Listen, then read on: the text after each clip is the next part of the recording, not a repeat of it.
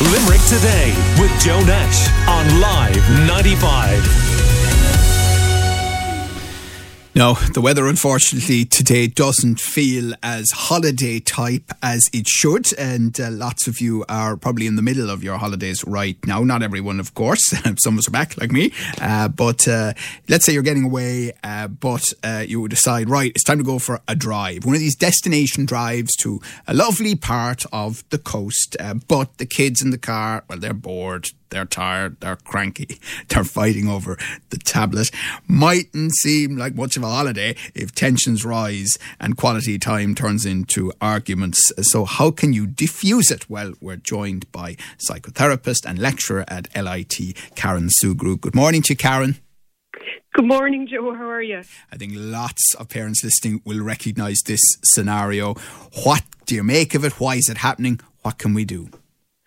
Oh, I think every parent will recognise that scenario. I think, um, you know, every single one of us will have been in the car with kids who are, who are deeply unhappy um, and, and loudly telling us their unhappiness. Um, I think, you know, if, if, you go online, there's loads of websites with tips. Um, and to be honest, the tips haven't changed since my own kids were quite small. It's all along the lines of keep them entertained, bring distractions, games and snacks and plan breaks and pack toys. And uh, one good one I read, which I thought was very important, would be talk them through the trip in advance so that they'll know what to expect. Um, and you know what? these are all great trips or great tips. Um, what really, though, I think that what I wanted to say today is that a huge amount of this work falls on women. And even before COVID, you'd often hear women coming back from holidays utterly exhausted and quietly saying that they needed a holiday to recover from the holiday. Um, and, and that was before COVID. And we know that women bore the overwhelming brunt of care and home duties during COVID. They're utterly burnt out now. And it's well, well known and well established in the literature that women bear the responsibility for holiday enjoyment. So, you know, very often if I'm working therapeutically with women, I'd say to them, you know, did you have a good holiday? And they'll reply, the kids had a ball.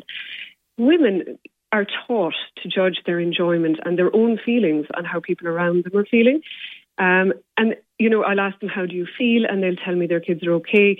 They they have they're thinking about other people so much that they've actually lost touch with themselves, and very often they don't actually know how they feel except tired. And you know, women on on family holidays, they'll see if everyone is having fun. Do they have what they need? Have they forgotten something? If they have, it's their fault. Women are the packers and the fixers, and they do the worry work and the emotional labour.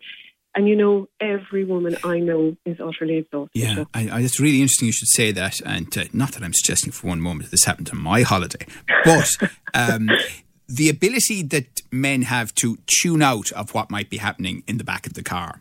Yeah. Uh, in a way that uh, mum mightn't be able to. Um, That's exactly uh, it. That whole scenario. And then yeah. eventually it might be pointed out to dad. Um, are you yeah. hearing any of that bedlam back yeah. there? Uh, what bedlam? Is there bedlam? Yes, there is bedlam. Yeah. But because and the kids too will, and, and again, whether this is natural or it's because men have a tendency to tune out, it will be mom, mom, mom. Yeah, yeah. Well, I think I think that this is the way that society trains women and trains men and girls and boys into the gender roles they take on.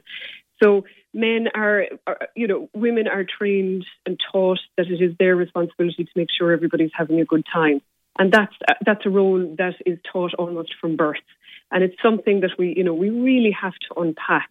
But I think particularly um, we need to look at that now after COVID because people have been awfully afraid and lonely and cut off from their usual supports for a long, long time. And, you know, there's no good outcomes from a global event such as we've experienced, but we're, we're in the least worst territory now and things are improving. But that doesn't mean that we're able to instantly go back. You, when you experience trauma, it takes some time for the trauma yeah. to come to come do, out. Do, you know, it's really interesting you should say that because I mean I chatted to people over my holidays, and I was quite surprised by the split those who said the minute that a particular restriction is lifted, I'm mm. back doing what I'm doing. Yeah. And yet, quite a few people yeah. saying, well, you know, I don't intend to go to any, you know, gatherings or events yeah. until at least January, until yeah. I can get a sense of where things are. Well, it makes sense too because people have really felt very unsafe for a long time, and you don't go from feeling that unsafe and afraid to being perfectly well again. And it wouldn't be it wouldn't be actually healthy to do that.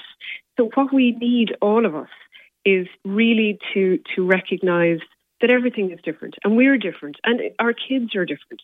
And actually having not gone anywhere for, for a year and a half is a very big deal for kids. And the younger they are, the bigger the impact of this you know, because their world was, was quite small and contained. And actually, kids do very well with small and contained and regular and scheduled and routine. They do excellently well with that. So as the world opens up again, what I'm saying to, to people is, you know, start small. There, there's no need for us to go instantly into huge holidays if that's not what we feel able for. You know, a trip down the road, we're, we're reintroducing the kids. It's low impact for us. The thing is that we are also carrying, as adults and carers, a huge amount of stress. And so our ability to cope with stress is going to be much less than it would have been pre COVID. We absolutely have to take that into account. Yes. So we might decide we'll go away for maybe one night in a hotel. Um, and that might be our holiday for a little while. And that might be, and, and a short drive. 40 minutes, an hour, and then you're getting away, you're opening up the world a little bit, but you're also keeping your own stress um, as low as possible. Right. Limerick Today with Joe Nash on Live 95.